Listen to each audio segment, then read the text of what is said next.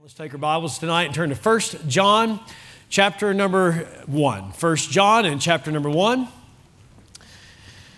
Due to some travel and then also uh, having Brother Guido last week, which was a blessing, uh, we uh, were a little bit removed from when we actually started this new series on 1 John.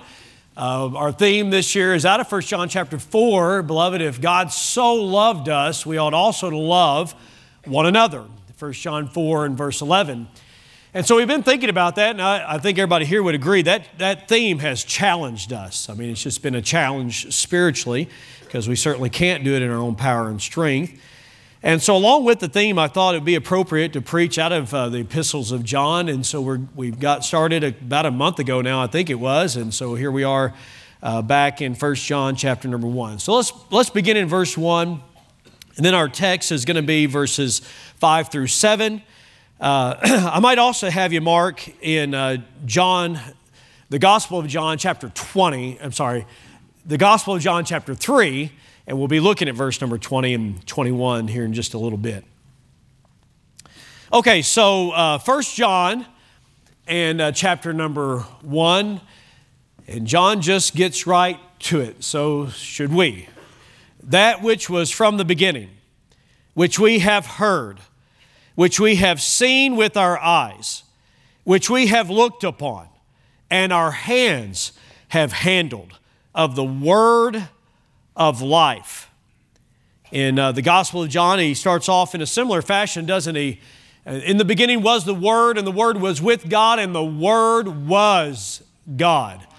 And then he makes clear in verse 14 that the Word was made flesh and dwelt among us. So it's obvious that when he refers to the Word here, he's talking about Jesus Christ. All right, just for clarity as we read along here, the Word of life. Notice verse number two now.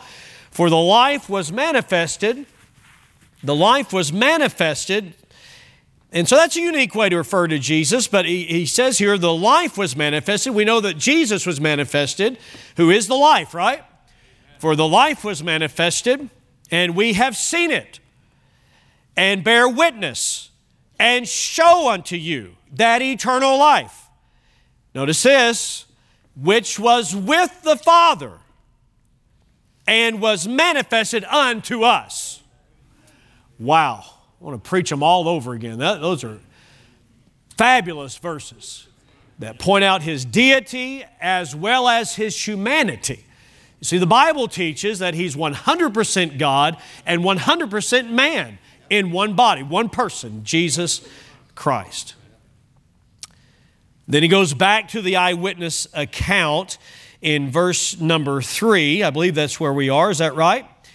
Verse three says, That which we have seen and heard declare we unto you, that ye also may fellowship with us. And truly, our fellowship is with the Father and with His Son, Jesus Christ. And these things write we unto you that your joy may be full. That means you can be saved and happy at the same time. Amen. Saved and happy at the same time. Just thought I might remind you of that. Verse number five. Here's our text. This then, this then, can you tell he's kind of getting into it? This then is the message which we have heard of him and declare unto you that God is light, and in him is no darkness at all. If we say that we have fellowship with Him and walk in darkness, we lie and do not the truth. But if we walk in the light as He is in the light, we have fellowship with one another. And the blood of Jesus Christ, His Son, cleanseth us from all sin. Check that out, would you please? I believe we'll have enough to preach right there, don't you? I believe we'll have enough right there. Okay, so this sermon number two, here's the title of the message out of these three verses here. Your attitude towards sin is telling on you. Your attitude towards sin is telling on you. Now, that's either positive or negative, all right? So it actually, it'll work both ways, all right? I want you to think about it here with me just a few moment, a moments. Your attitude towards sin. You say, I don't think I have an attitude toward, you've got an attitude towards sin. Every one of us have an attitude towards sin. Your attitude towards sin is telling on you. Is your claim consistent with your conduct? Would you think about that here for a moment? I, have had on my heart that this, this passage, I'll be very honest with you, I, even though I had a little bit of a runway, you know, in terms of trying to get ready, I don't know any preacher that ever feels like, man, I'm just all, all ready, right? You know, every preacher would say, man, if I just had a little bit more time. No matter how long you've had, just a little bit more time. But I'm, I'm saying this to you, I've had on my heart that that this is a, a very, not that any other por- portion of Scripture is not, but I believe this is a very applicable and a very important passage for our consideration here tonight. I've had it on my heart and mind. I don't know how it's going to all come out. It may take a couple weeks to get it out, and if that's what it takes, that's what we'll do.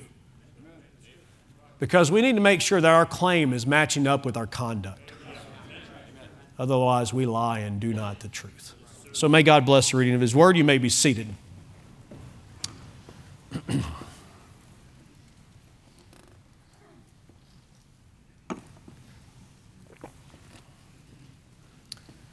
ever drive past somebody's um, house and and um, they have in their driveway a truck that says uh, lawn business, weed control, fertilize, um, irrigation system, you know, installation and maintenance, and their yard is overgrown with weeds. If there's anything green in it, it's a weed. But right there on their truck, driving around all over town, it says yard care. Yard care. Something doesn't match up right with that. Are you following me? How about this? You, you, you have a doctor that is a cancer doctor.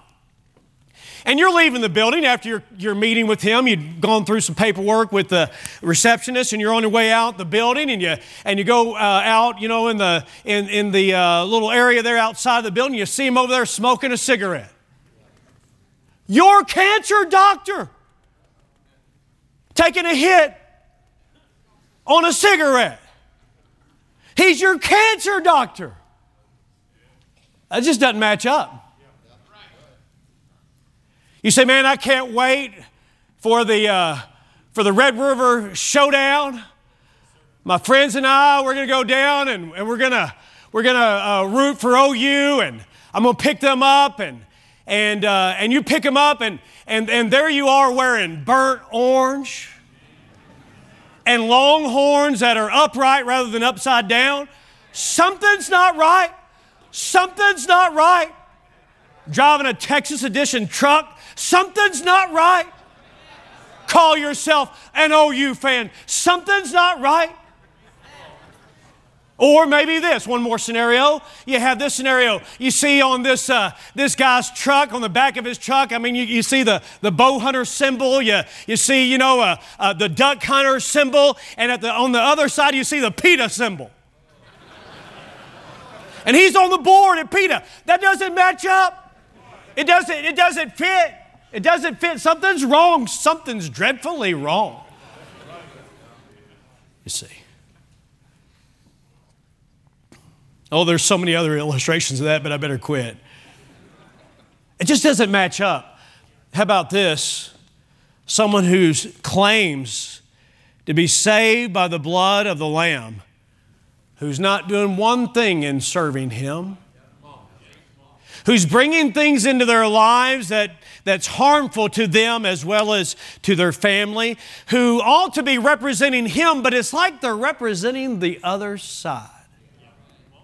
Now, they claim to be in fellowship with Him. They, they claim to be a member at that church. They, they claim to love Jesus, and yet there's, there's some darkness. Some darkness.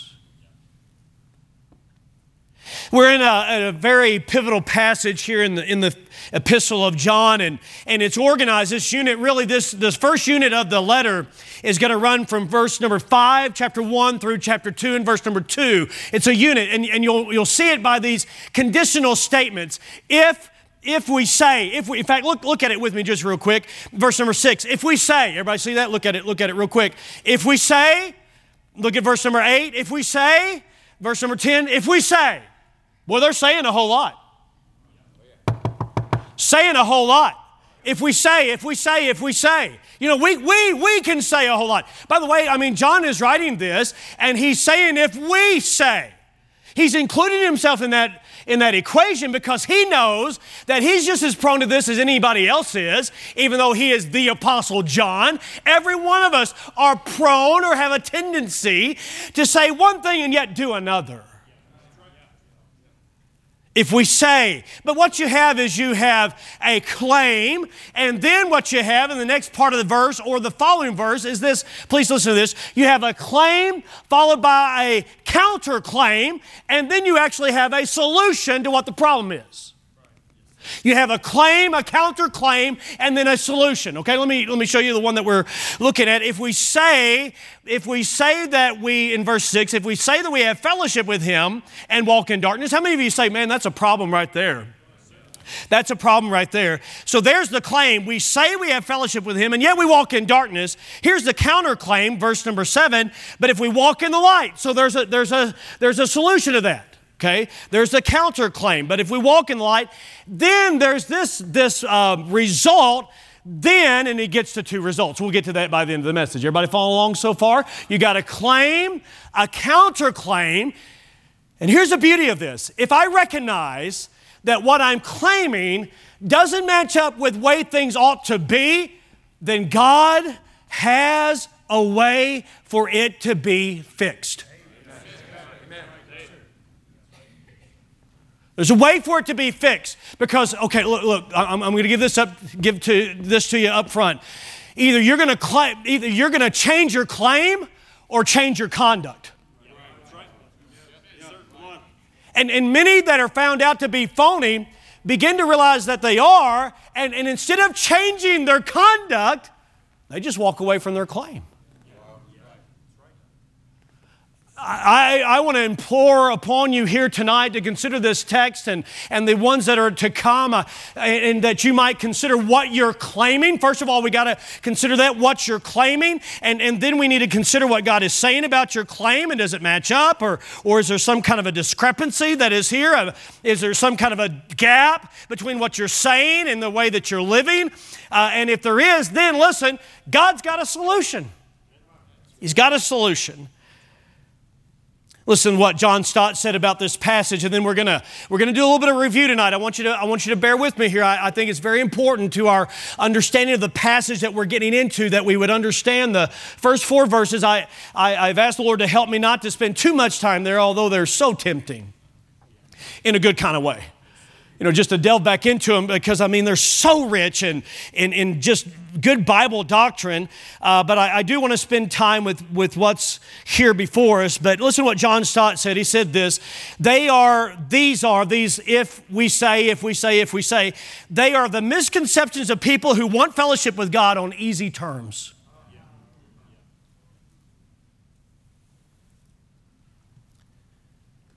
The word sin shows up 17 times in First John. 17 times. So, evidently, they had some issues going on there with sin. And, and I know that we all do, right? And the thing that's so burdensome is that what he's talking about right here in just these three verses has been the sad story for many Christians throughout church history. The history of churches, I mean, it's just been the sad story there. In the first four verses, if we could review those here just ever so briefly, we saw this. Listen, you're in good company You're in good company. If you're saved and you're a member of this church tonight, listen, you are in good company. You're in good company. Don't leave.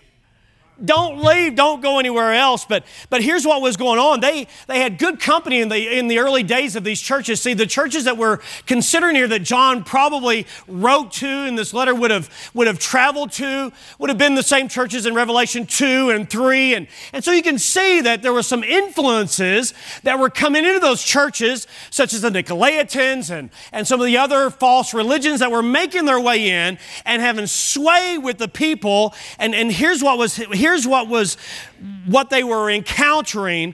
Should we follow the old teachers or go with the new?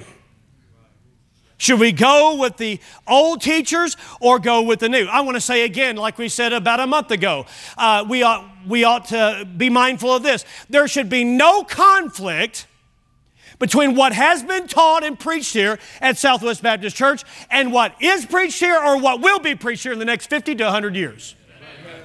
If we all that preach the word and teach the word and live the word and are members of this church, if we still have the same book, there ought not be any kind of discrepancy. It ought not be like, oh, yeah, there's the old guard and now there's the new church. No, there's the older church because of age. And that's the only thing that ought to change about them the color of their hair and the amount of Social Security that they're drawing at the top. That's the only thing that ought to be changing. Otherwise, Southwest Baptist Church, like any church that is indeed His church, ought to be the same till Jesus comes. And the ethical thing to do, if some young guy comes along and thinks, you know, I'm going to take this church and change it and go in a different direction with the Bible and with music and with dress and with all the other things and with doctrine and, and with Calvinism, the ethical thing to do would be to leave that church resign as the pastor of that church and go start another church somewhere very, very, very far away, like Pluto. Amen? Amen. Amen. Yeah. That'd be the thing to do. Okay. So, John, I mean, he's just out of the gate saying, Listen, I, I know what they're saying because they were saying he didn't really come in the flesh. Flesh is sinful, flesh is bad. If flesh is sinful and bad, he didn't come in the flesh. That's what they were saying. And John said, We touched him. We heard him. We saw him. He ate. He, we were with him. We were eyewitnesses. Aren't you thankful tonight to be a part of not a religion, but of the faith that is built on eyewitness accounts, not on ideas and speculation and fables and myths and, and just man's idea about how to control people? No, my friend, it's based on this. We serve a living person the Lord Jesus Christ, who came down from heaven because he existed prior to his birth, he came down and he dwelt among us, John said, and we handled him. We touched him, the word of life, which was with the Father. He was with the Father. You say, I thought he was just with Mary and Joseph. He was with the Father way, way, way, way before he was ever with Mary and Joseph because he is and he always has been. He is, there's never a time when Jesus became the Son of God. He always has been the Son of God. But there's people that were coming in and saying, He's not God, He's not man. They were saying all kinds of things about Jesus. And John was saying, Listen, please don't listen to what they're saying and certainly don't join them. You just stay in fellowship with the Father, stay in fellowship with the Son, and thus you stay in fellowship with us, and we stay in fellowship with one another. Wow. You're in a good place. You're in good company. You've got no reason to say, as soon as I get 18, I'm out of this place. You've got no biblical basis unless I'm preaching heresy here, unless somebody's teaching heresy here, unless we're denying the virgin birth, unless we're denying inerrancy, inspiration, preservation. If that's the case, then you better find another church. But until that time, friend, just find a place right here and serve. But I tell you, it wasn't just a doctrinal crisis that they were having, and that's what he really dealt with. Believe it or not, we're through the first four verses. But I mean, he's just right out of the gate saying, listen, they're doctrinally wrong. But, but listen, here's what happens. When you get doctrinally wrong, either in your statements or you get theologically twisted in your mind, it's just a matter of time until you're morally bent wrong. So they not only had a doctrinal crisis, they also had a morality crisis, a moral crisis, a crisis of right and wrong. Let me catch up to where I am in my notes. I went way too fast. Whew. This is why I run so I can stay in shape to preach fast. Amen. Okay, so they had this moral crisis going on. And so, what he's going to do right here is he's going to get very specific because there were some that were saying that, that they were in fellowship with him, and yet they had sin in their life. And the way that they were explaining that away is that they were saying, well, we've reached a place where sin no longer defiles us. Listen, we here, it's twisted thinking. It's twisted thinking. They were thinking things like this. It's a new. It's actually what's happened today is that that same old idea has been repackaged in the idea of new grace, new grace, Christian liberty. Christian liberty. Like I, I, as long as I am righteous, if I am saved, then I can really live any way I want to because I'm righteous in the eyes of God. If I am righteous, that doesn't necessarily mean that I have to do righteousness. Heresy. That's not right. Just in case you were wondering, this doesn't match up. And John is saying, listen, not only do we have a doctrinal crisis in the church, in churches that are there, I mean, but there's also this morality problem because sin is not being dealt with and people are just living the way that they want to live. And John is saying that's not the Jesus that we serve. All right, so, all right, watch. So since he's since he's dealing with fellowship, okay, by the way, by the way, by the way, fellowship um, is more than potluck.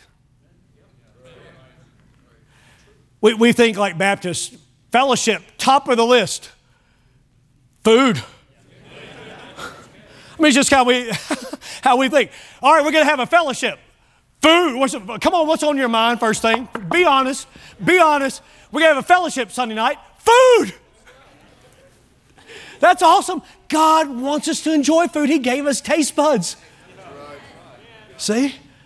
But in the Bible, when he says our fellowship is with the Father, our fellowship is with the Son, he's not thinking food. He's thinking basically these two things. The fellowship was based on this right doctrine and godly, holy, separated living. Those two things. And if you didn't have both of those, you're not really in fellowship. You're not really in fellowship. So I want to ask tonight is Southwest Baptist Church in fellowship? Are we in fellowship with one another? We claim to be in fellowship, right? And I'm thankful that we do. I'm, I'm, not preaching this doomsday like, man, we're just so wicked and vile, but actually at the same time, we're so wicked and vile. Isn't that true? Well, just because a building has out on the outside of it Christian fellowship does not mean necessarily that they're holding to the body of truth or that they're living holy lives. In fact, ironically, what's happening in a lot of churches, we're about to talk about light and darkness, a lot of church facilities have grown darker and darker and darker. I'm talking about even just in their actual light. Like tonight, you can look down and look down just real quick. You see your Bible, you can see it. That's a blessing. That you can see your Bible. You say, Preacher, what in the world are you talking about? Do you realize that there are churches that you walk in there, actually, you don't even need a Bible, number one. Number two, if you had a Bible, you couldn't see it. Churches are growing darker. Amen. Just because somebody's on the membership roll doesn't mean that they're in fellowship with Father or that they're in fellowship with one another. A lot of members in here, but that doesn't mean that every member is in fellowship. According to this passage we're about to get into, just because somebody's teaching a Sunday school class, just because somebody's standing behind the pulpit tonight, or any other night or any other day does not mean that we are in fellowship. You say, Preacher, I'm, I'm not sure if I'm following you. Well, we're about to get into it and it's going to make a lot of sense. By faith, I'm saying that. Okay, look at verse 5.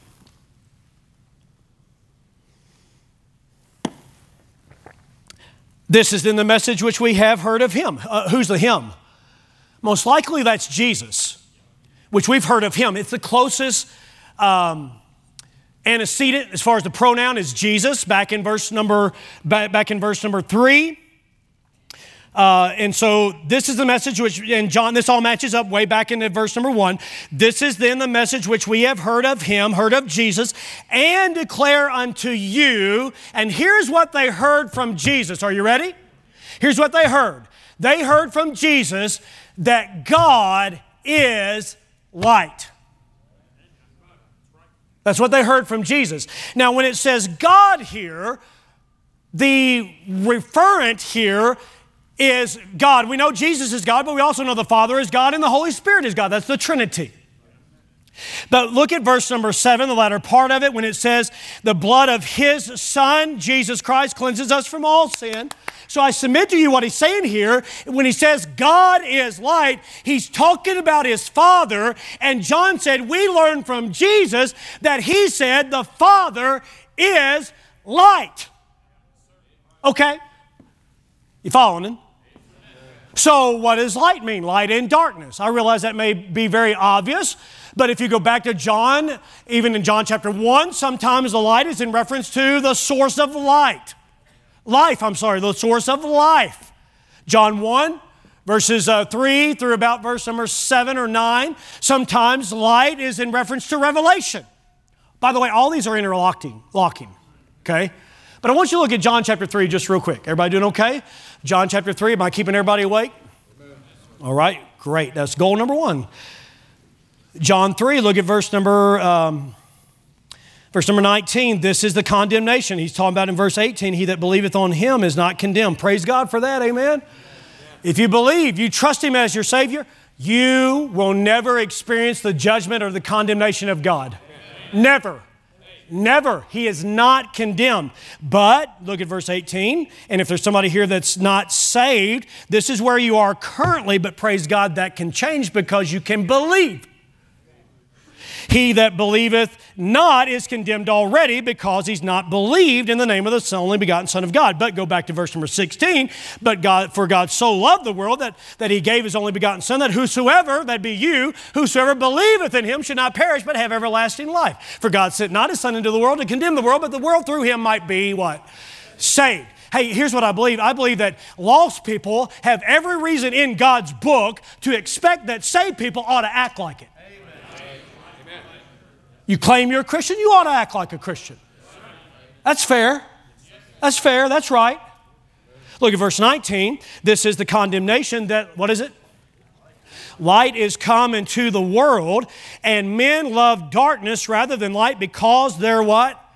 Deeds were evil. For everyone that doeth evil hateth the light, neither cometh to the light, lest his deeds should be reproved. But he that doeth truth, Huh. What does that mean, do truth? You do truth? It just means you practice what you believe.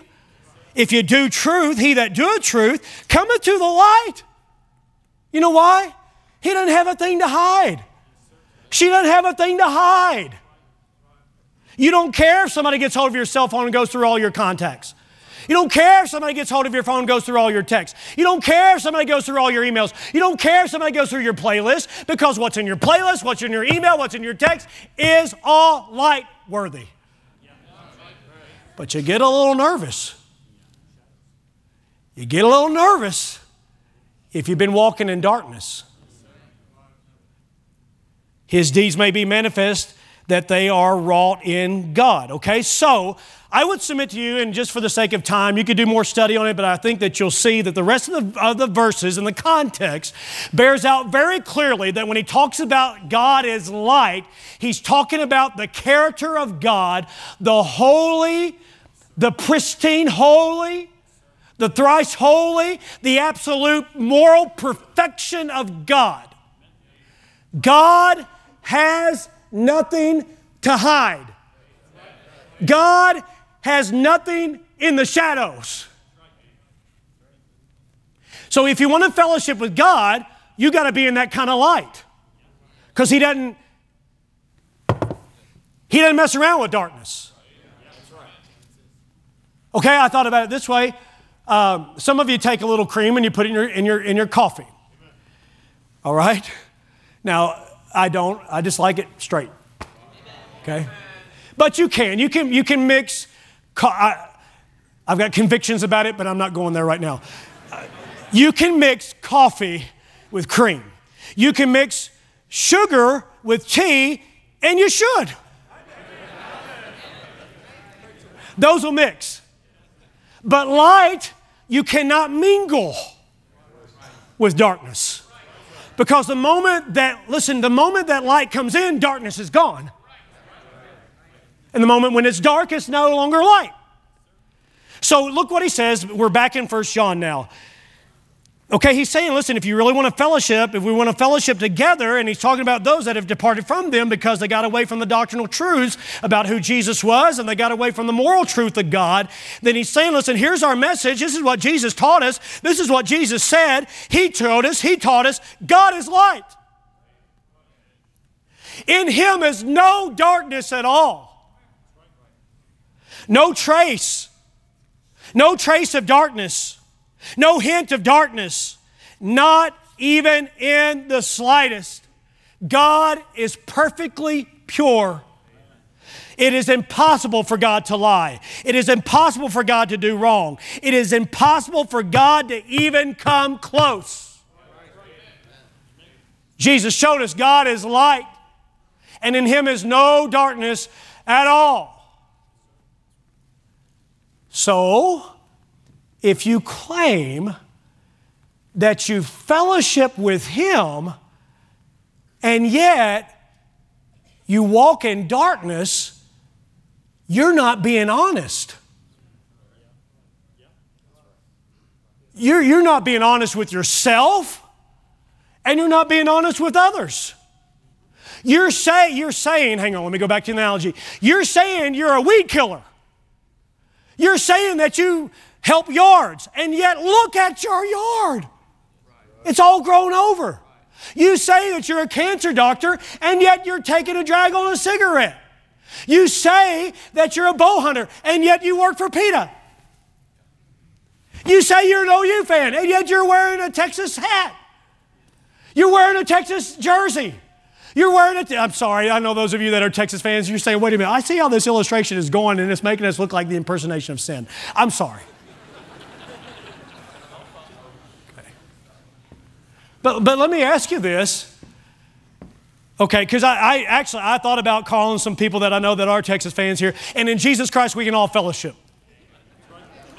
Okay, but I thought about bringing in here and, and getting somebody that I know uh, is a OU fan, I mean, like big time. I, have got some people running through my mind right now that I know that, I mean, if I even approach them with the color of burnt orange, friend, or I even talked about going anywhere near the University of Texas, if I even use, if I even talked about longhorns, they immediately are thinking upside down. I mean, it's just how it is. oh, yeah. And I would ask that, that true OU fan, how much burnt orange are you okay with? Would they wear a hat? No. Would they wear a jersey? No. Would they wear socks? No. Well, you don't see them? No. Would they wear a wristband? Uh uh-uh. uh Would they wear a watch that had a Texas emblem on it? Absolutely not. Why? Because they're an OU fan.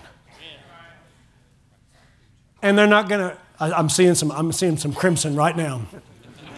I'm seeing crimson right here. Seeing, am I telling it right? Am I telling it right? I, in fact, I thought, man, if I bring in some burnt orange up here, I'm, I'm going to be in like a fight. It's going to get nasty. Why? Because they're such rivals. But, but wait a minute. You, you don't have to be on the other team to represent the other team. Everybody hear that? You don't have to be on the other team to represent the other team. All you got to do is just put on a hat. Remember that time I was a Cardinals fan, put on a Cubs jersey. John's getting sick down here on the front row. Man, that felt weird. I think, Brother Andrew, you let me borrow that. Wasn't it you? I think it was. Yeah. Yeah, see, man, I put that thing on. It just, it was just terrible. Okay, let me ask you this. How much,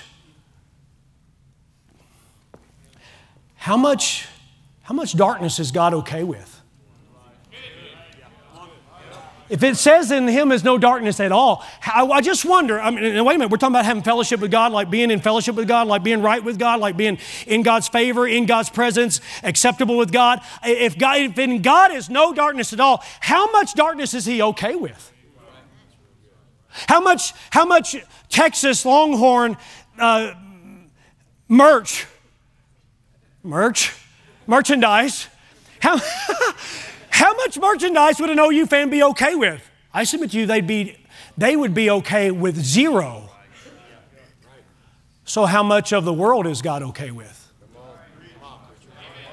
Uh, the world that's at enmity with God. Now, He made the world, right? He made the world and the things that are in it. And so there are things that we share in common with the world, like we breathe air, oxygen into our nostrils, we eat food. All those things are common. But when we talk about the world and its system that is antagonistic against God, how much of that world is God okay with? If we say that we have fellowship with Him and yet we walk in darkness, we live in darkness. Listen, it doesn't mean we, we don't have a time where we don't sin. No, no one's sinlessly perfect. You never come to a time when you're above sin. But thank God for the blood that we're getting to in verse number seven. But, but He's saying here if we say that we fellowship with Him and we yet we walk in darkness, we lie and do not the truth. But if we walk in the light as He is in the light, then, then, then we have fellowship with one another and, our, and the blood of Jesus Christ cleanses us from all sin.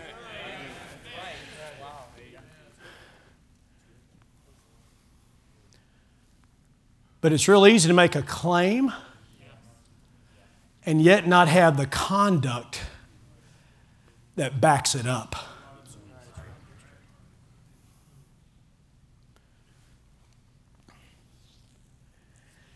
And, and I'm just really trying to make you think here tonight. How much sin is God okay with? Is he okay with just a wristband? Is he okay with just a watch? Is he okay with socks that's hidden? Nobody sees, nobody knows?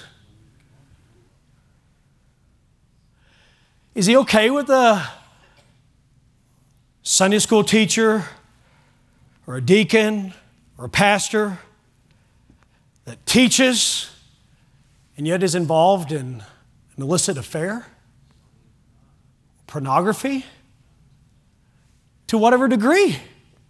You say, well, it's just a little bit.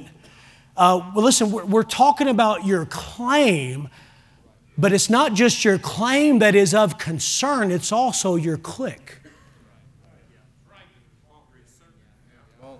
Because many are making a bunch of claims, but they're also making a bunch of clicks, click, clicks, click, click.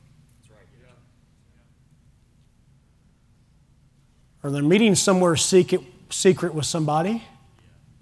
It's not their spouse in darkness.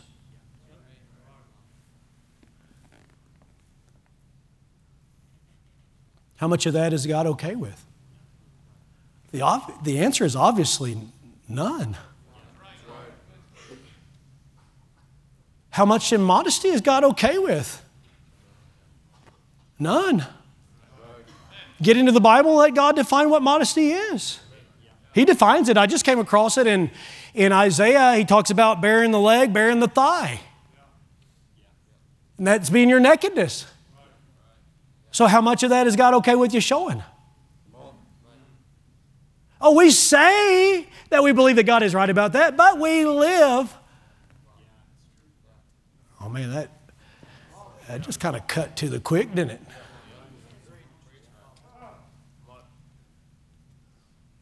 I'm just concerned because there can be a lot of claims, a lot of saying, and yet is he, is he just expecting that you'd walk in the light when you're here in the assembly? Verse 7 says, if we walk in the light, the word walk is present tense, it means continuous. If we walk in the light, then, he says, the two results of walking in the light is this, then we have fellowship with one another. Wait a minute, and, and that, that obviously would have to do with reference to God, but actually in the context of it all and everywhere else in First John, he's talking about one another. Usins. Us, uh, that's a Missouri term. Ewans us, we is us. We have fellowship with one another. If we, how, how long does he want us to walk? Well, it's not just after you get back from camp. And it's not just after a revival. And it's not just on Sundays, and it's not just on Sunday night, and it's not just on Wednesday night, but it's when you're in your dorm room, room alone. It's when you're in your car alone. It's when you're in front of your computer alone. It's when you're with your friends at, the, at, at whatever place you go to to eat eh, on Friday night, and somebody orders a drink, and you think, wait a minute, you're a Christian, you claim to know him, and yet that's a work of darkness. That's a work of darkness. You claim to know him, and yet you use vulgarity you claim to know him, and, and, and yet you're looking and, and, you're, and you're meeting up somewhere, and yet you're covering for one another? Covering for one another? You say that doesn't happen in church. That doesn't happen in a, in a Christian high school. That doesn't happen in a Christian Bible college. Hey, listen, friend, it happens every single year, every single month, and people cover for one another. You say, well, it's not right to rat people out. But, but wait a minute, wait a minute, hang on. Are you covering that with light or are you covering that with darkness? Actually, I don't think you can cover it with light. Yeah, That's right. You can't cover it with light. The only way you can cover it with something that's dark. And yet you say you're in fellowship with Him. And yet you do not the truth. You do not the truth. In other words, He's saying what you say doesn't match what you do.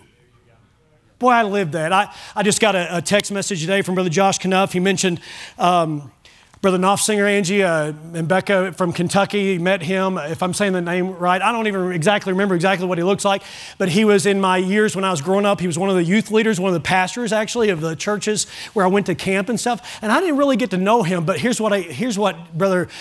Here's what Brother Knuff said. He says, He remembers you and he remembers how your life began to change.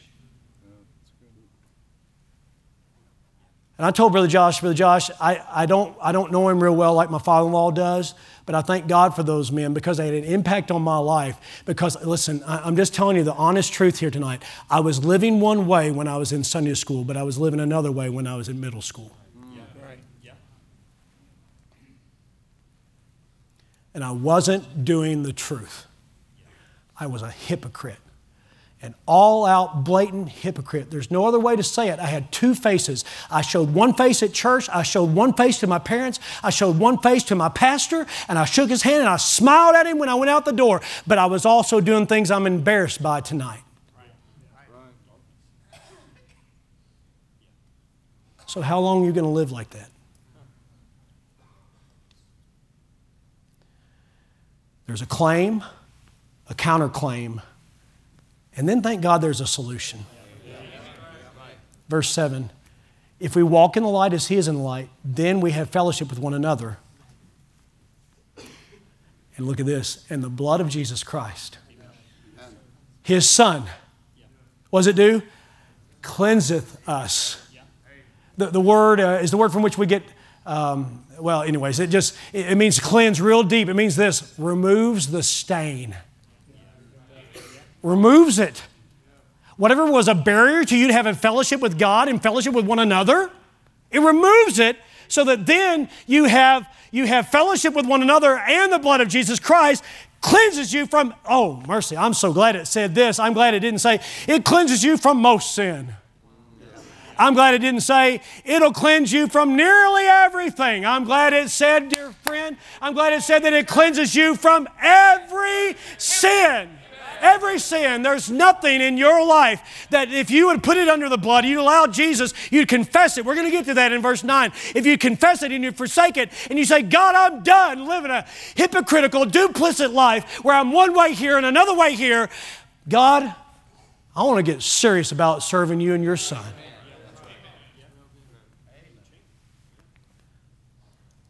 That'll change your conduct. And the way, and, I, am done basically with this the way that you have true, genuine, now I got to give you the definition of genuine because I thought, man, I'm using the word genuine so much early in my study that I hadn't even looked it up, and I looked it up right before the service here tonight. So it's really good. Just hang on. The way that you have genuine fellowship with God and one another is you make sure that your conduct matches up with your claim. So you really have a choice between two tonight. Either change your conduct through the blood of Jesus Christ, not in your own power and strength. Let Him change your conduct. But if you don't change your conduct, it's just a matter of time till you'll change your claim and you'll be out the door. Because you get tired living the life of a phony. I'm going to encourage you to do this change this side of it. Make sure your conduct matches up with your claim. You got it? Because then you'll be genuine. I'm going to give you the definition of genuine, and we'll have an invitation here tonight. But your attitude, you, do you see how this is true that your attitude towards sin is telling on you? Because if you have an attitude like God has an attitude towards sin, that's telling that you are genuinely in fellowship with God. But if you say that you're in fellowship with God, but you think, you know, it's really not that big of a deal, God's not too concerned about my sin. I mean, here's, here's the extreme of that. The extreme of that would be some Christian leader that says God's okay with abortion. You are violating everything in this word to try to make a statement like that.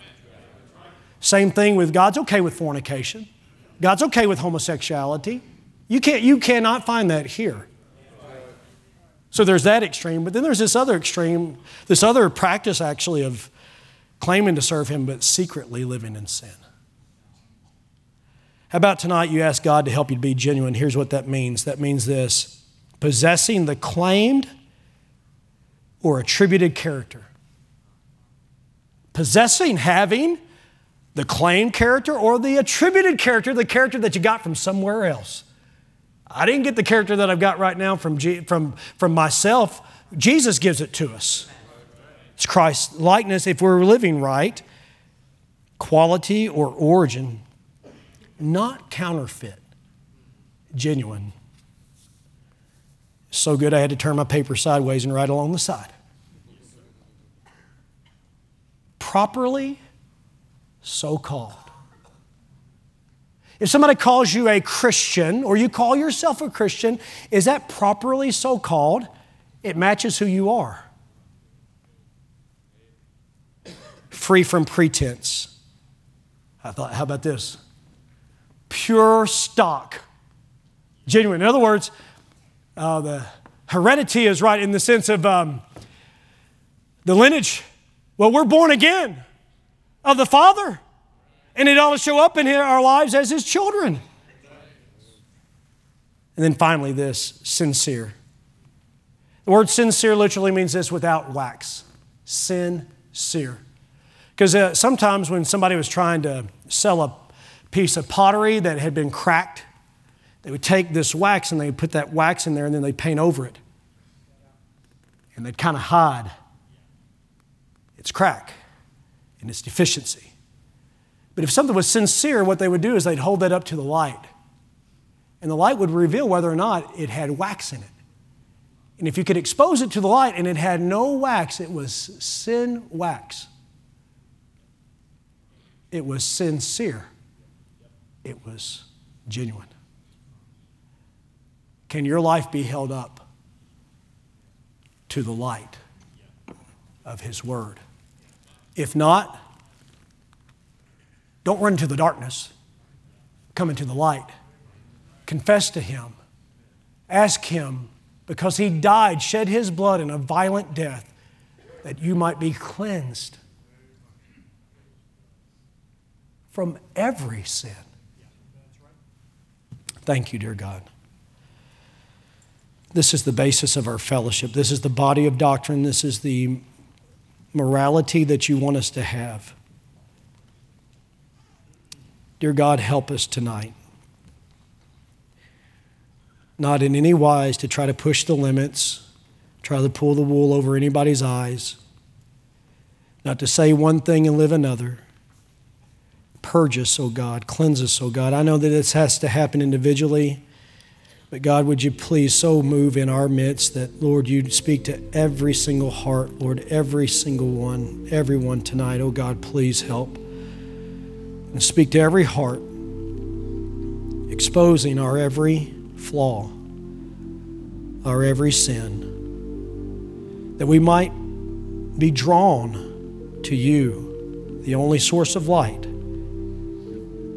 and confess our sin and receive the forgiveness that's available through the shed blood of Jesus Christ. What a wonderful passage you've given us here, dear God. I thank you for it. Help us now in this invitation in Jesus' name. Amen. We're singing page 484, Living for Jesus. Brother Aaron's going to lead us.